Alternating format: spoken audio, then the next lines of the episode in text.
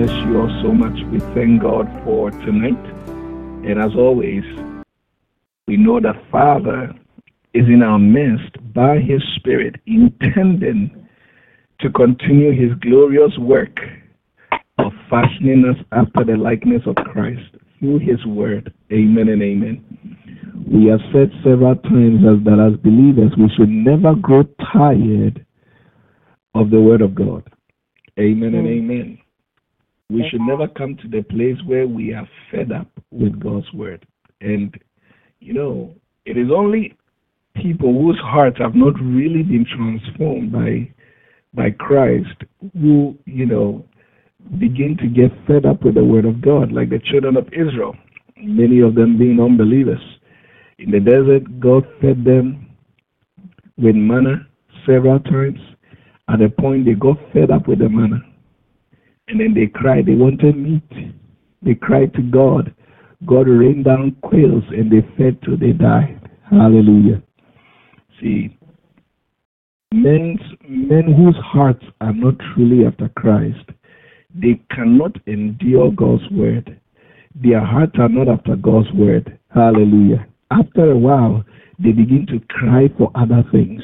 Amen and amen. Oh, this pastor, he doesn't spice his message up too much. You know, he doesn't spice it at all. Every day, every day doctrine, every day doctrine, every day doctrine. Every day, let's open the Bible, let's read the Bible. You know, tell us something we want to hear. Hallelujah. But that is not you in Christ. Amen. Amen. I said that is not you in Christ. Hallelujah. Amen. Your heart, Amen. your heart longs for the truth of God's word. Your heart longs for the revelation of Christ in the scriptures. Hallelujah. That is what your heart longs for. Let me tell you, brethren, as the people of God, when we gather, we gather around two things. There are two things that unite us in the faith. If these two things are not there, there is no need for us to come together. The first is the person of Christ, and the second is the message of Christ. These two things. Without it, there is no church. There's no reason. Anywhere you go, that calls itself the church of the Lord Jesus, where the uniting point is not the Lord Jesus and his message, which is the gospel, is not a church. You might as well call it whatever you want to call it. Amen and amen. It is not the church of Jesus Christ. Hallelujah. When we gather, it is because we are people who have put faith in Jesus and seek Him. Hallelujah. We are people who want to understand what God has done in Christ for us. That is the message of the gospel so that we can share it around with others. These two things are what unite us in the faith. It is the reason for our gathering. Amen and amen. The moment the church becomes about any other thing, it has lost its way. Hallelujah. It begins to go down the slippery slope and begins to go into all kinds of error. Before you realize, the doors are open for worldliness to begin to enter into the church because there's a desire to be like things they see in the world. Hallelujah. So the messages of the world begin to come into and seep into the church. Christ Jesus is no longer the focus. The gospel is no longer the focus. Other things become the focus. Hallelujah. Things that appeal to the flesh, things that appease the flesh, things that the flesh wants, things that the flesh desires. Hallelujah. That is what they want. They no longer endure sound doctrine. Amen and amen. What is doctrine? Doctrine is not some esoteric teaching. Doctrine simply means teaching. The teaching of the message of Christ, what God has done in Christ for us. So the Bible says, if any man comes to you without the doctrine of Christ, do not welcome such a man. Hallelujah. Mm-hmm. Amen and amen. So in the church, we teach the doctrine of Christ. That is the message of Christ. What God has done in Christ for mankind. And what that means for us. Hallelujah. And then we carry that message and take it to others also so that they can experience the blessedness that we are enjoying now in Christ. This is the whole point of our gatherings. Amen and amen. Jesus is central to all things that we do.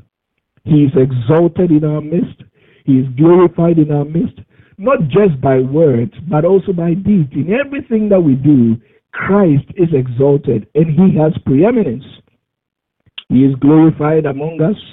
Hallelujah. We yield to his leading and his directions as given to us in the scriptures and by the Spirit. Amen and amen. Hallelujah. That is the reason for our gathering. And as you know, Pastor Sam, I would always keep remember, reminding us so that we don't drift away. I want you to develop um, that insatiable desire for God's truth that would make you endure the word of God as it comes to you. You will not grow tired of God's word. Hallelujah. You never grow tired of God's word. Amen and amen. Hallelujah. Don't grow tired of God's word. Hallelujah. Shadabahaya. We thank God for tonight. We give God praise. As Elder Ben said, today is the first, our first encounter meeting after our glorious retreat that we had uh, just last week. It was a wonderful time. Um, all of you that were present, you can attest to that. Indeed, God visited with us. Hallelujah. As He is with us always. Amen and amen. And it was a great and wonderful time. I am especially thankful to God for all that He did in our midst.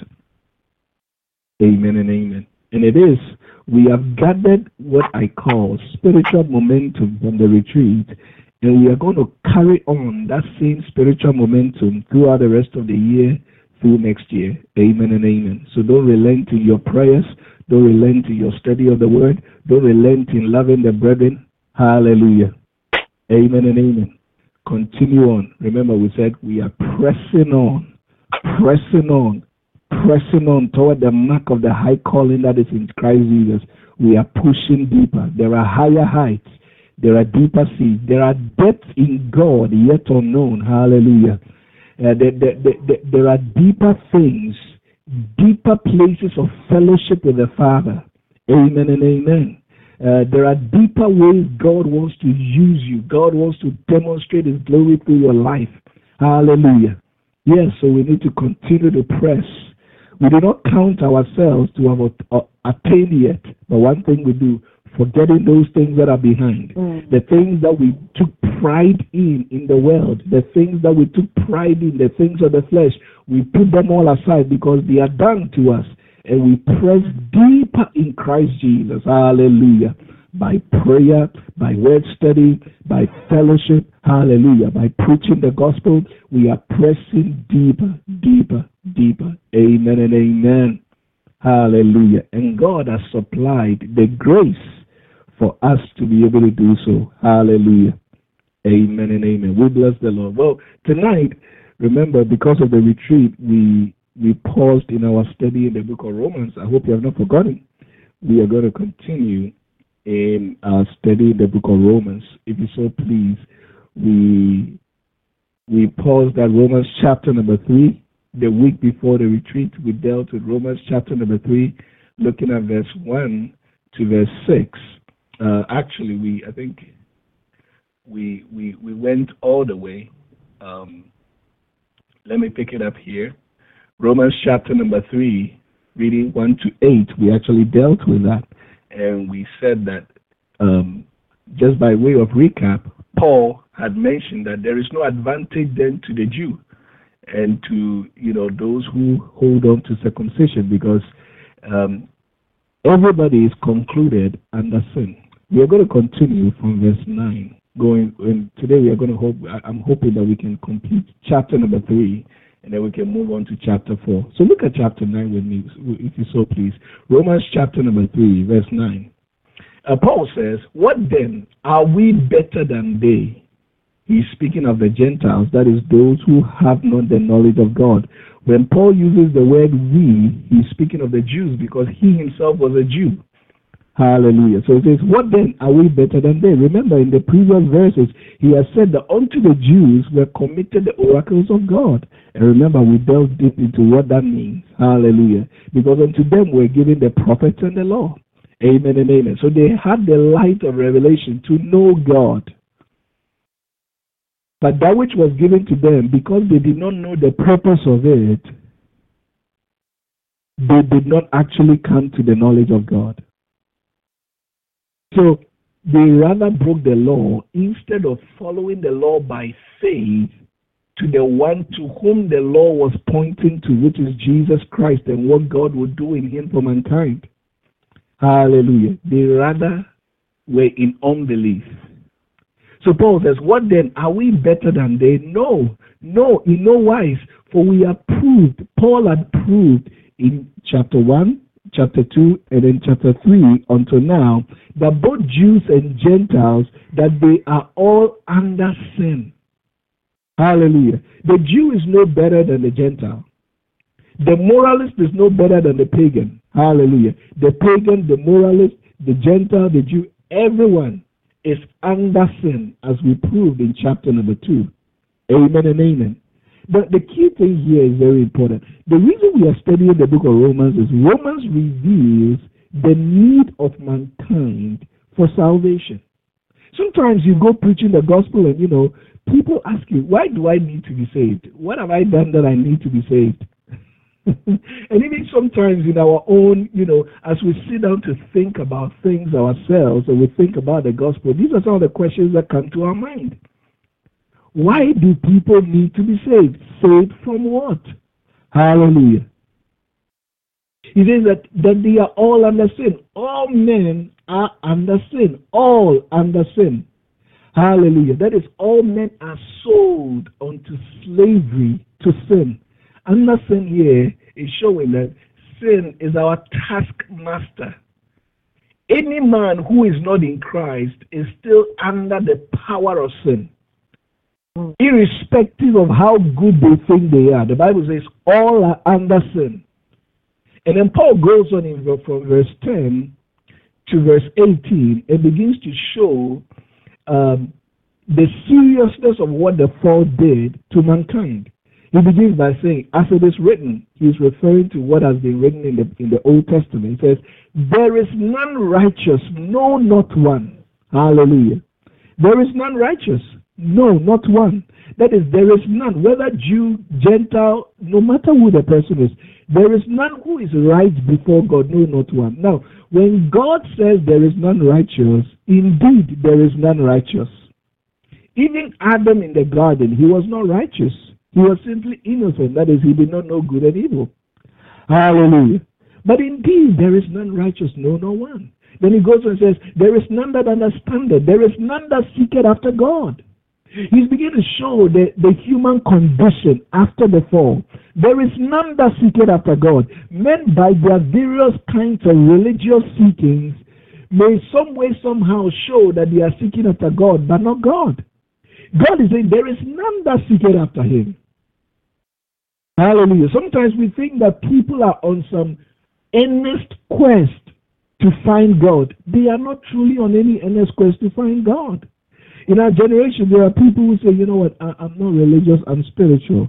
And I understand that. But for especially those who say that, uh, those who belong to the New Age movement, who say they are spiritual, you know, uh, there's, there is God in all of us, there is God in nature. You know, it doesn't matter who you are, everybody is seeking God. No! There is none that seeketh God. They are seeking an idol of their own creation a God of their own imagination, but not Yahweh. Hallelujah. You can't seek him until he comes seeking you. That's what Jesus said. You did not choose me, but I chose you. Hallelujah. If man wants to see God, where does he even start from? That is why God had to come down himself in the person of Christ to reveal himself to us. Hallelujah. Because man without God is totally helpless. He can't find his way. There is none that seeketh after God. So don't let anybody deceive you to think that you know, for some reason, men are seeking God, people in other religions are seeking God, or, you know, the, the, the, the, I uh, love something people say, the innocent Buddhist somewhere is, there's none innocent. There is none righteous. Hallelujah. There is none that see. man has gone his own way. Hallelujah. He's gone his own way. When we make gods after our own likeness, we carve things of wood and stone and we begin to worship it. Is it God we are seeking? No. We are seeking things that satisfy our own selves. Hallelujah. There is none that seek after God. Why? Because after the fall, that was the way of man. He says, they are all gone out of the way. They are all together become unprofitable. That is a rotten bunch. Hallelujah. Now, when you look at men and look at the beauty on the outside of men and the things they aspire to, even the good deeds they do, and we may think it is beautiful, but apart from Christ, they are all a rotten bunch. Hallelujah. The Bible says that even our righteousness are like filthy rags before God. Mm-hmm. Amen and amen. So don't be deceived. Hallelujah. In the eyes of God, they are all a filthy bunch, a rotten bunch. He says, There is none that doeth good. No, not one. So say, ah, Pastor, so you mean that anybody apart from Christ is not doing good? No, you see, what is the standard of good? They came to Jesus and asked Jesus. He said, Good master. Then Jesus immediately corrected them because he was trying to correct an error in their thinking. By what standard are you calling me good? Jesus was trying to question that. And he said to them, There is none good apart from God. The standard of good is God. And as long as you don't measure up to it, you are no good. Hallelujah. So he says, There is none that do a good. No, not one. He says, Their throat is an open sepulchre. With their tongues they have they have used deceit, poison of ashes under their lips, whose mouth is full of curses and bitterness. Their feet are swift to shed blood, destruction and misery in their ways, and the way of peace they have not known. There is no fear of God in their eyes. Do you see it? This is the condition of man after the fall. When man went his own way. Hallelujah. It describes the effect of the fall upon man. In the end, what does it say? Conclusive by saying there is no fear of God before their eyes. See, the fear of God is like a bridle that restrains our wickedness. And when there's no fear of God before your eyes, there is no telling what you'll be given to. That is how come men are given to all manner and kinds of licentiousness, wickedness, wantonness, and all manner and kinds of evil. Men are given to all manner and kinds of evil and evil imaginations, and even inventors of new kinds of evil. Inventors of new ways to manifest their evil. Hallelujah. Because there is no fear of God before their eyes no fear of God. Listen, the Bible says in the book of Isaiah, chapter number 11, and the Spirit, speaking of, he a branch shall come out of Jesse, speaking of a prophecy concerning Christ Jesus. He says concerning Christ that, and the Spirit of the Lord shall rest upon him, the Spirit of wisdom and understanding, the Spirit of counsel and might, the Spirit of knowledge and of the fear of the Lord. For those of us who are in Christ, who have received that same Spirit that was upon Christ, this spirit, the Bible describes him as the spirit of the fear of the Lord. Hallelujah. He is the spirit of wisdom and knowledge. Is the spirit of counsel and might. Is the spirit of the knowledge of the, and the fear of the Lord. When you have the Holy Ghost in you, you have the fear of God in your eyes. That is a moral reverence for God that becomes a restraining force in your life holding you back from evil and wickedness. That is why any man without Christ has a propensity to evil. And not only men without Christ, men who are in Christ who have not yielded themselves to the, the work the Spirit of God is doing in their lives and are giving over to the flesh, there is no telling what they will do. That is why when you read the book of Galatians, it tells you what the flesh is. Hallelujah. Turn with me Galatians chapter number 5 and see this.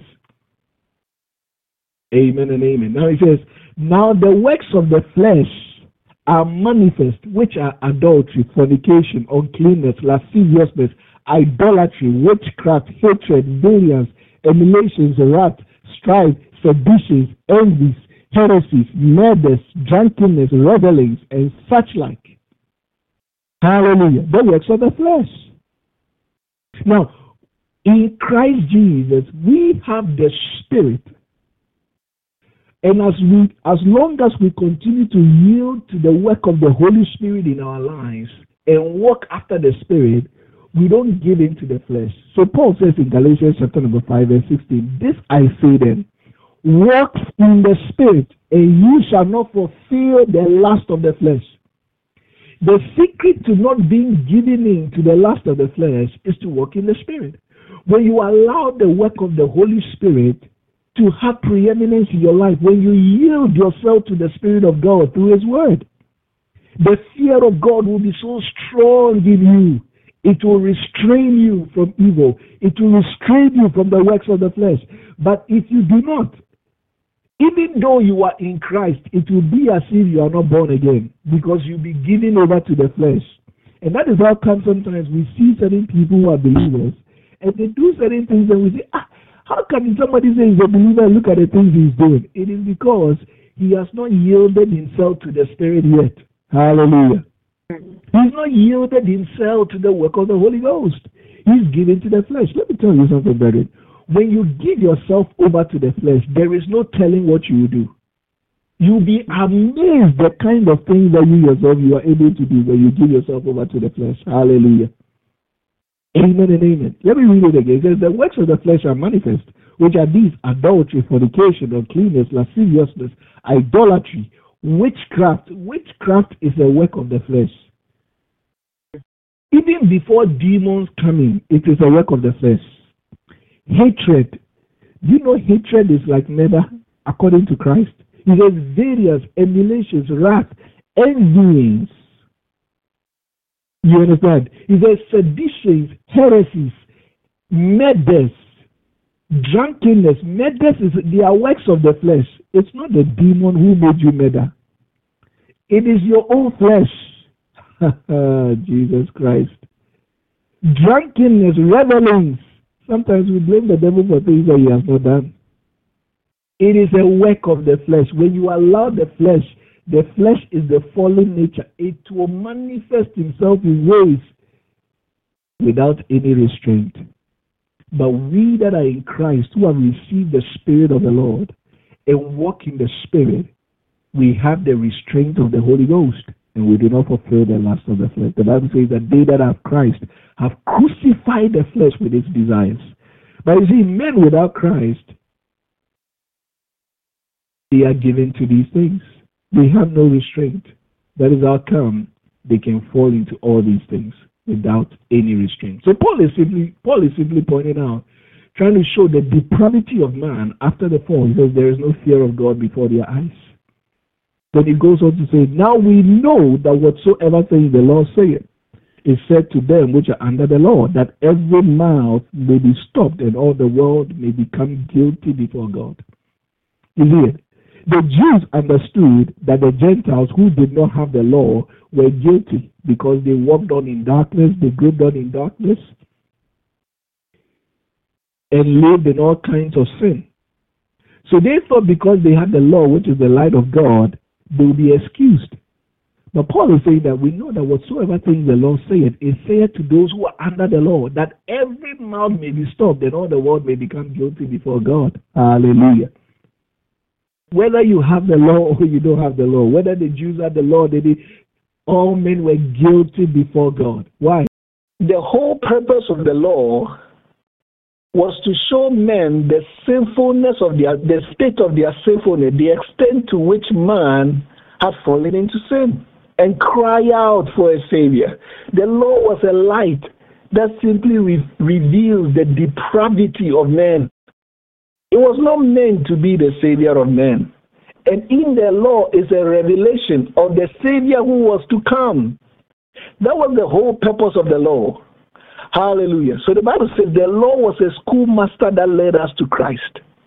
It points to the man Jesus because it is only in Christ that there is justification, redemption, and salvation. Hallelujah. The law was not meant to be the means by which a man would be justified before God. So Romans chapter number 3, verse 20, the Bible says, Therefore, by the deeds of the law, there shall no flesh be justified in his sight, for by the law is the knowledge of sin. Amen and amen.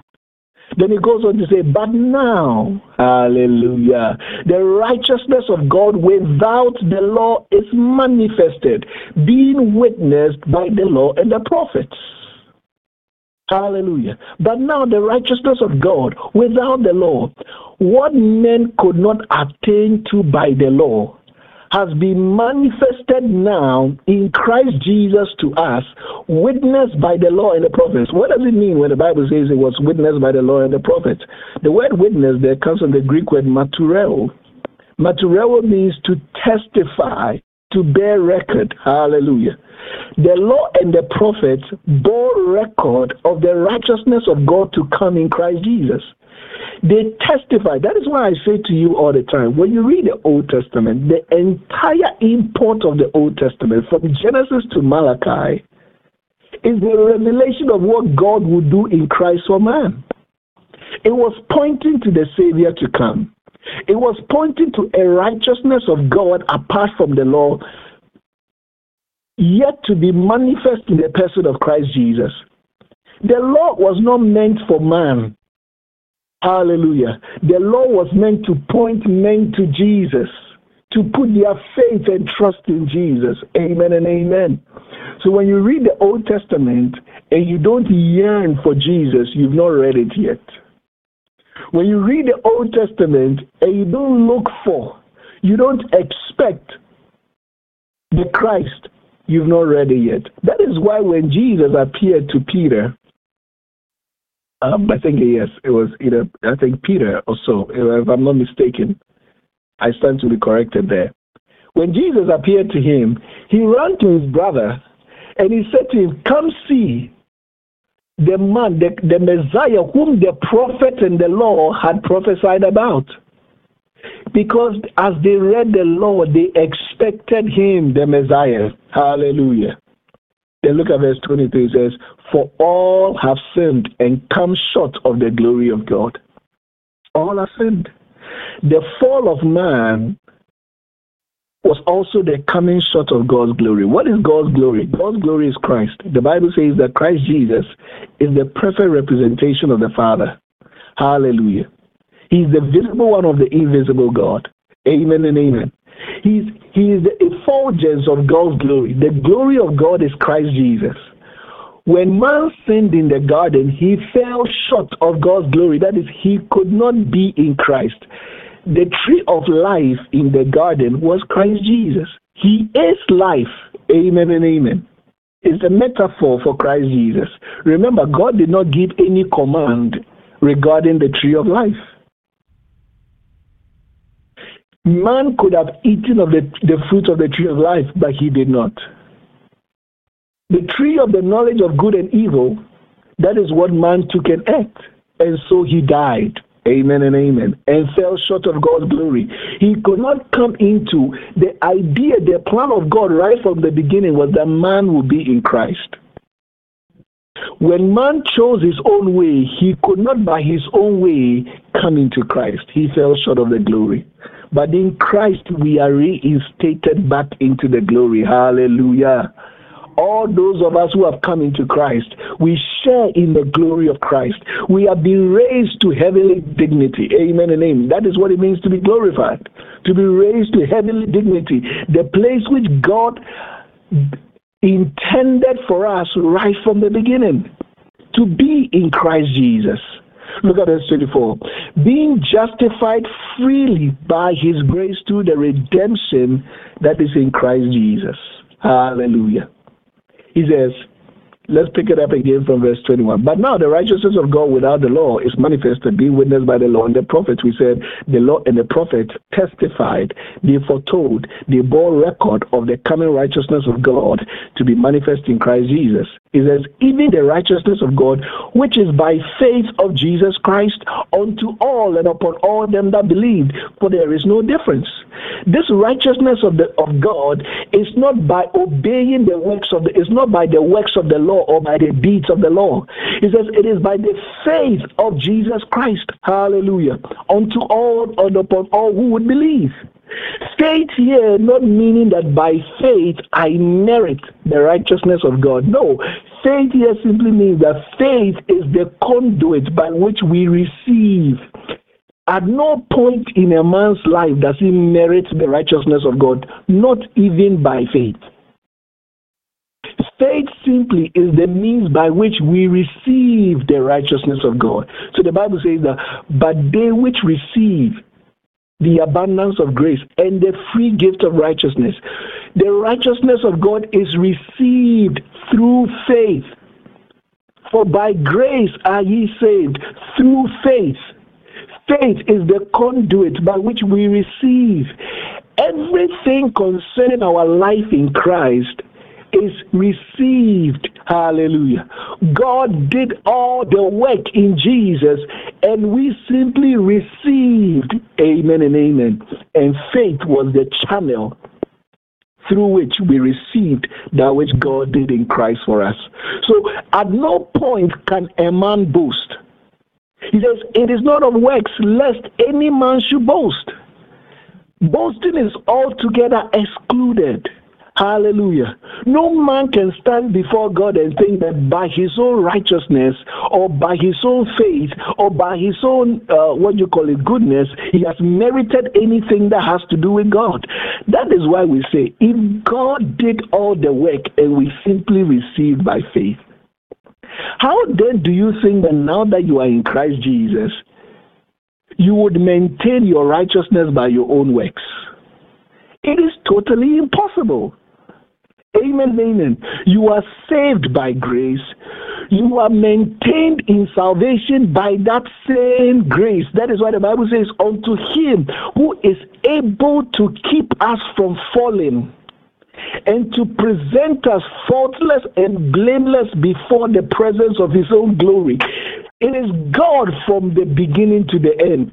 It is God that saves through Christ. It is God that keeps and preserves us in Christ and presents us blameless and without blemish before his own presence, before his own glory. It is he that presents us. Hallelujah. He's the one doing the work.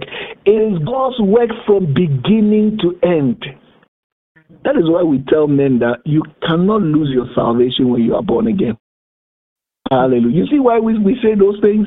It's not because we just got up one day and decided that, you know what, one thing always saved. No, no, no, no, no. We didn't just get up and just say that. It is from the revelation of truth in the scriptures as we are finding out today. Hallelujah. Somebody say, but Pastor Sam, what about the scripture that says, work out your own salvation with fear and trembling? Okay, yes, the scripture says, work out your own salvation with fear and trembling. What does it say afterwards? It says, For it is God who worketh in you both to will and to do according to his good pleasure. Does it say anything about missing heaven? Does it say anything about losing your salvation? No, it says simply work out your own salvation with fear and trembling. Hallelujah. And then men have developed doctrines out of that. He says work out. He did not say work for. We don't work for our salvation. Work out meaning what God is doing in you, bring it forth. That is why he says in the following verse, he says, For it is God who works in you both to will and to do. God is doing something in you. Allow it to manifest forth. Yield yourself to the Holy Ghost. Hallelujah so that that which God is doing in you will be manifest forth through you. Amen and amen. That is simply what he's talking about.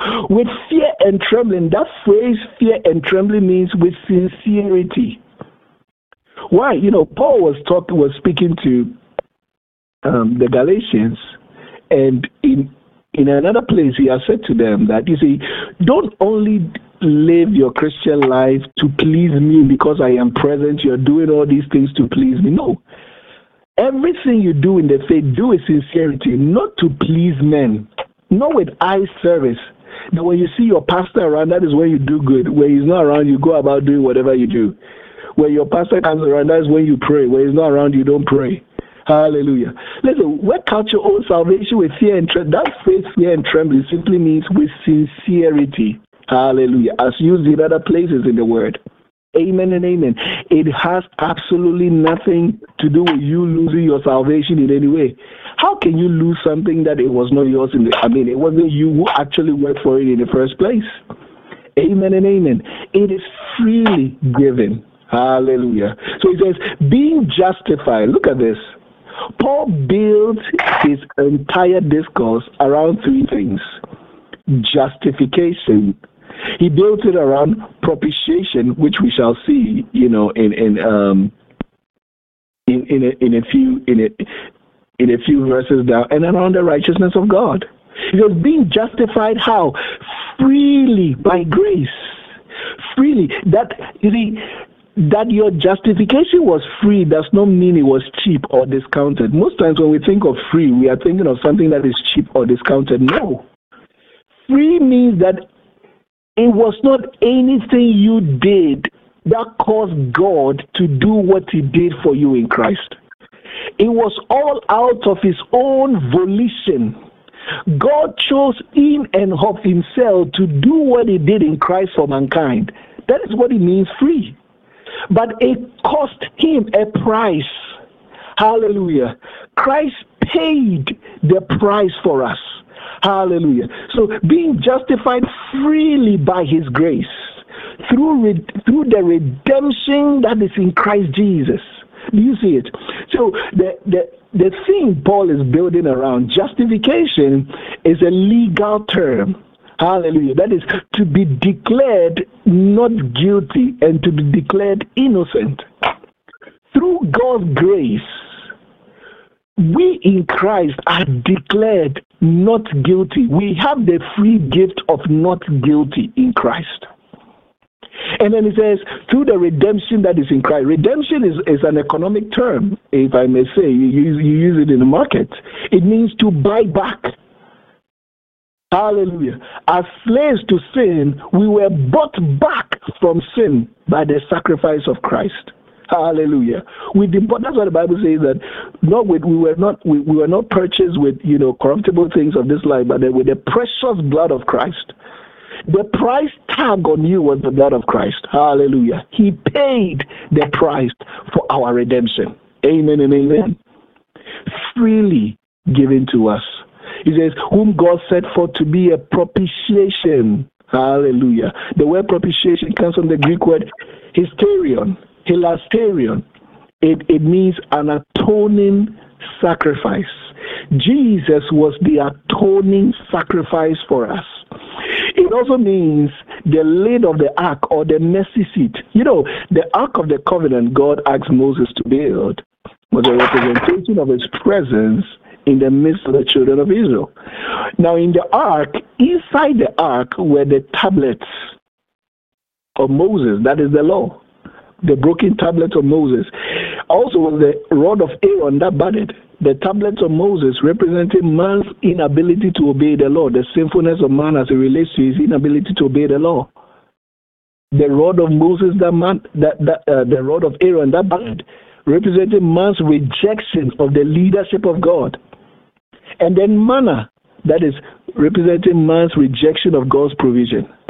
And then above the ark, you see the cherubim, the two cherubim representing the divinity of, the, of God, looking down upon the things that were in the ark. But in between the two was the mercy seat where they poured the blood of the atoning sacrifice. Hallelujah. The mercy seat was between the sinfulness of man and the holy eyes of God so that because of the mercy seat, God cannot see the sinfulness of man anymore. Jesus is our mercy seat. Jesus is our propitiation. He is our atoning sacrifice. That is why he says, In this new covenant, their sins I will remember no more. There is no record of our sins with God. And It is not there. Hallelujah. He doesn't behold our sins, He beholds His righteousness, which is His robe that He has covered us with in Christ Jesus. Amen and amen. So look at verse 20. Whom God has set forth to be a propitiation through faith in his blood, to declare his righteousness for the remission of sins that are passed through the forbearance of God. Hallelujah. Remission of sins means, remission does not mean, you know, okay, it's I, I let you go free, I, I pardon you for your sin. No. It is pardon and removal of the record of the sin so that it cannot be revisited again. It's almost like, say, somebody commits murder in 1989. The judge who sat there was merciful towards the man. Maybe somebody said, I'll take the place of the man. And because of that, the judge was merciful towards the man and let the man go. Yet there is a record there. Another judge can come in 2005 and say, you know what, let's revisit the records again and put this man in prison, let him pay for the price or pay the penalty for what he had done. But remission means pardoned and removed. The record is no longer there. When men go searching the record, they will find nothing. That is how it is with God and what He has done in Christ for us. There is absolutely no record of your sins. Some people say, you know, people who have not properly studied, they say, you know what? on that day all your sins will be written will be God will open the book of all your sins that you committed. How can the gospel be true and God will open the book of your sins? There is no record of it. Hallelujah. It's all washed away by the blood of Jesus. Amen and amen. What God sees is you righteous in Christ Jesus. Hallelujah. So this is the gospel. Amen and amen. And it says in verse 26 to declare, I say at this time, his righteousness, that he might be just and the justifier of him which believeth in Jesus. You see, in this, in what God did in Christ for us, God is both just and the justifier. Why? He is just because he punished sin in Christ. And he's the justifier because he's the one who provided the atoning sacrifice for us to go free. Amen and amen. So he's both just and the justifier of him that believes in Jesus. So Paul says, Where is boasting then? It is excluded. By what? By what law or works? Nay, but by the law of faith. Listen, in Christ there is absolute, there is no room for any man to boast. Because by the works of the law, no man is justified before God. Everything is by his sheer grace. Hallelujah. Listen, this is why the message of grace is too big for some people to understand. I always say this our earn by your own effort mentality from the world sometimes skews our understanding of the work of God in Christ for us. We feel as though, no, it is not enough. I must by some means earn something by my own self. No. The works we produce are fruit of our faith and trust in Jesus now. The works of faith we do now, our good deeds now, our givings now, the things we do, they are a result of the faith that we have in Christ now. We recognize how God has demonstrated such grace to us we can't but live for Him. We don't live for Him in order to earn something back from Him. No, we live for Him as a way to even say thank you. Hallelujah. We live for Him because there is no other way. Our hearts are raptured by what God has done in Christ for us, and we can't but continue on to live the life of faith in good works. Hallelujah. Not so we may obtain favor from him or obtain certain blessings from him. He has already blessed us in Christ with all manner of spiritual all manner and kinds of spiritual blessings. Hallelujah. Amen and amen. Look at verse 20. It says, Therefore we conclude that a man is justified by faith without the deeds of the law. Is he the God of the Jews only? Is he not also the God of the Gentiles? Yes, of the Gentiles also, Paul says. Verse 30 Seeing it is God, it is one God which shall justify the circumcision by faith and the uncircumcision through faith. Do we then make void the law through faith? God forbid. Here we establish the law. What is Paul saying? Paul is saying that that God justifies men through faith does not make void the law. Rather, it establishes the law. It does not mean that the law is established for us to continue following it. No, the law was a schoolmaster that brought us to Christ. It establishes the law, meaning that it authenticates the message of the law. Hallelujah. The law of faith, the faith we have now in Christ, authenticates the message of the law. What was the law saying? The law was saying, You are so sinful, you need a Savior. And I'm pointing you to the Savior to come, who is Jesus Christ. The message of the law was look to Jesus, have faith in Jesus. The righteousness of God is going to be manifest in Jesus. That was the message of the law and the prophets. Hallelujah. So now that we have come to faith, it establishes the law. That is, it authenticates the message of the law. So in handling, that's why I say there are many unlearned men who handle the law of God irresponsibly and sometimes would preach messages that would put believers under the law. The Bible says that do, I do not frustrate the grace of Christ. Hallelujah. You are falling from grace, whoever you are who seeks to be justified by the law. We frustrate God's grace in our own lives when we do that. Amen and amen. As a believer, abide in the grace of Christ. Abide in it. Abide in it. Abide. Listen, that's why I tell you there is no message apart from God's grace. There is no message. Sometimes people say, you see all these grace preachers, grace, grace, grace, grace, grace. There are two sides to the coin. God is not only grace, God is also a judge. Hallelujah. They always preach grace, grace, grace, grace, and give people license to sin. By the time a man makes that statement, oh, you are preaching grace and giving men license to sin, it is a revelation of his ignorance. It just simply tells you that that man does not understand the grace of Christ. Hallelujah. What shall we say? When we preach God's, as a matter of truth, you have not preached grace until men actually slander you as giving men license to sin. That is the same thing Paul faced. He said, after Paul had preached the grace of Christ, he says, What then? Shall we continue to sin that grace may abound? And Paul says, Certainly not. It is the inevitable question that comes out when you preach God's grace in truth. Hallelujah. But God's grace is not a license to sin. Hallelujah. God's grace is the power over sin. Amen and amen. Somebody say with me, God's grace is the power over sin. God's grace is the power over sin. Oh, talk to me, say generation. Say with me, God's grace is the power over sin.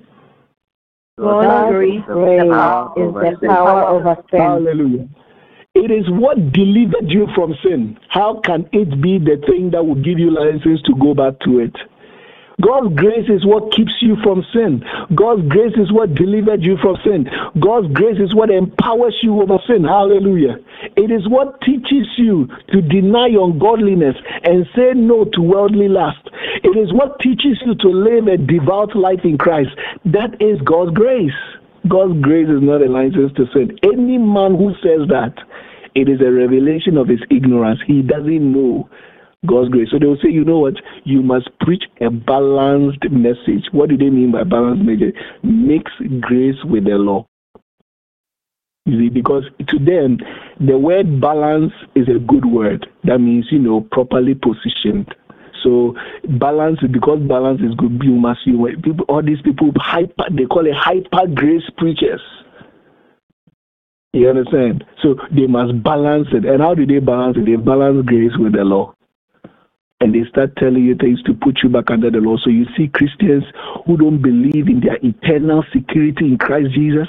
They don't believe in what God has done in Christ for them. They feel like they must continue to work to earn God's favor, earn God's this, earn God's that. They feel like they will miss heaven. They are not going to heaven because of this. Listen, you are falling back into the law. You're falling from grace if you do that. You're falling from grace. Hallelujah by the deeds of the Lord shall no man. The work of salvation altogether is the work of God. Man is absolutely helpless. All man does is to receive by faith. And like we said, faith is not a merit for God's righteousness, it is simply a conduit through which we receive the work God has done in Christ for us. It is altogether the work of God. Hallelujah. All together the work of God. Let the believer understand this. Faith generation. You see, why are we teaching this? So that you may know what God has done in Christ for you and you can teach it to others. You can understand why men need the message of the gospel. So you will preach it with conviction. Amen and amen. So you are not thinking that, you know, men are inherently good. No, men are not inherently good. You think men are seeking God? No, they are not seeking God. Hallelujah. Don't be deceived by the world. They are not. They've all gone their own ways. They are not seeking God.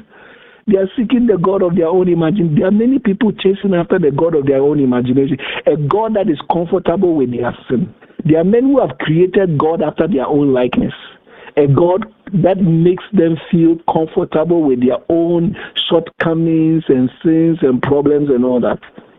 You understand? They've created a God after their own their, their own likeness. Hallelujah. That is not Yahweh. Yahweh has revealed himself in Christ Jesus to us. And we will do well to find who he is in the scriptures as we are seeing today. Hallelujah. It is God's grace.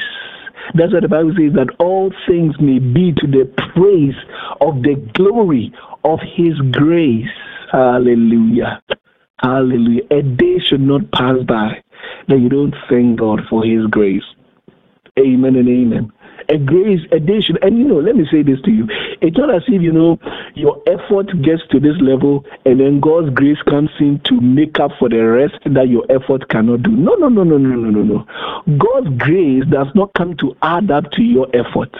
Your effort is absolutely not needed because it is helpless. Your effort can't achieve anything as it pertains to salvation and the life in Christ. Your effort can't attain to anything.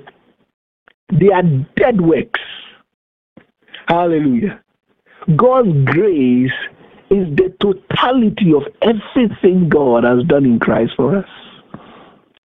And we simply receive. Amen and amen. Shadabahatele Besayas. Lift up your voice and begin to thank God for His grace. Lift up your voice, begin to thank God for His grace. Lift, I want to hear you. Lift up your voice, begin to, Father, we thank you for your grace. Tonight we thank you for your grace.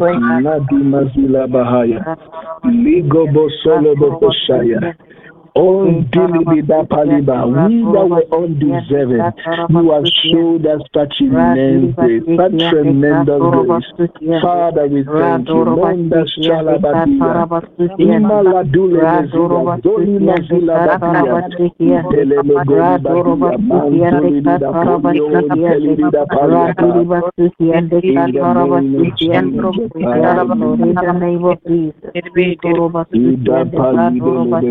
Jesus. Ida pali dele dele Thank you, Father. Shada Matini Midapa. Ila Babalia Mose Ibelele Mendiza Adalia Dadaze Izadelia Matuli Bida Parala Babaya. Father. Mondo Posodo Boyo Bolo Bolo Dilele Bele Rabolo Kapande Papaya Papaya Madapaya Bala Yes, Lord. Thank you for your grace. Thank you for your grace. Thank you for your grace. In the name of Jesus. Yes, Lord, we thank you. for and amen. Hallelujah. Listen, and let me correct this brain setting people. A lot of people also think that God's grace is a license to be lazy. How would you even think that way? People think God's grace makes people spiritually lazy, you know, because God's grace is there, you know, I try to say believers should just sit down and not do anything for themselves? No. No, a thousand times no. What did we say? God's grace is God's power at work in you. It is what supplies you the strength to do any work now in Christ. Paul says, Wherefore I also labor, striving according to his working which he worked mightily in me. What is that working that was working mightily in Paul? It was God's grace. Hallelujah. God's grace is that by which we are even able to work. That's what God said to Paul. My strength is made perfect in your weakness. Say, my grace is sufficient for you, for my strength is made perfect in your weakness. God's grace is God's strength in us. We work, we labor, we strive by God's strength. Hallelujah. Because in and of our own selves, we cannot. The man who has understood the power of God's grace is a man who labors in Christ Jesus, not for gaining and obtaining certain things from God, but it is because he's working out his salvation. What God is doing in him, he's allowing it to show forth. God's grace will not make you spiritually lazy. Will, it will make you a spiritual laborer. Hallelujah. You will labor joyfully, lovingly for Christ. Amen and amen. That is the we need to correct men's thinking about God's grace. It is because grace has been wrongly taught. Men think of it, they, they, they see God's grace so lightly. They think of God's grace so lightly. Hallelujah. But I want to reintroduce you to the grace of God. For one, grace is a person, his name is Jesus. Hallelujah. Shadaosa. Redemizala bakule mantelida palia papayas. Listen, when you understand God's grace, you'll be living like Christ. Always about your Father's business. Amen and amen. Amen. Yeah. Always about your Father's business. When grace is manifest through you, Christ is manifest through you. Hallelujah. The word became flesh and tabernacled among us. We beheld his glory, the glorious of the only begotten of the Father, full of grace, which is the truth. Full of grace. Jesus. I pray, may you be full of grace. Hallelujah. May you be full of grace, faith generation. May you may you lack no grace. May you be full of grace in Jesus' name. Uh,